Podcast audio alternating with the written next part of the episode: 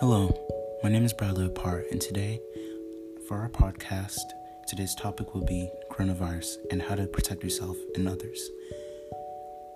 COVID 19 is an infectious disease caused by a new type of coronavirus never before seen in humans. The 2019 novel coronavirus gets its name from the crown like spikes on its surface. The first of these cases were reported in December of 2019 in China. The virus causes respiratory illnesses with varied symptoms such as cough, fever, and in more severe cases, difficulty breathing. The virus is spread through droplet transmission, airborne. Droplet particles then reach the nasal passages, then the mucous membranes of the throat. And once they get to the bronchial tubes, they'll get to the lungs. Eventually, they'll obstruct proper respiration and exhalation, which poses a risk to the respiratory and circulatory system.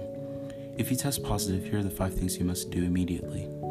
First, stay at home unless you're in need of urgent medical care. Second, separate yourself from people and pets.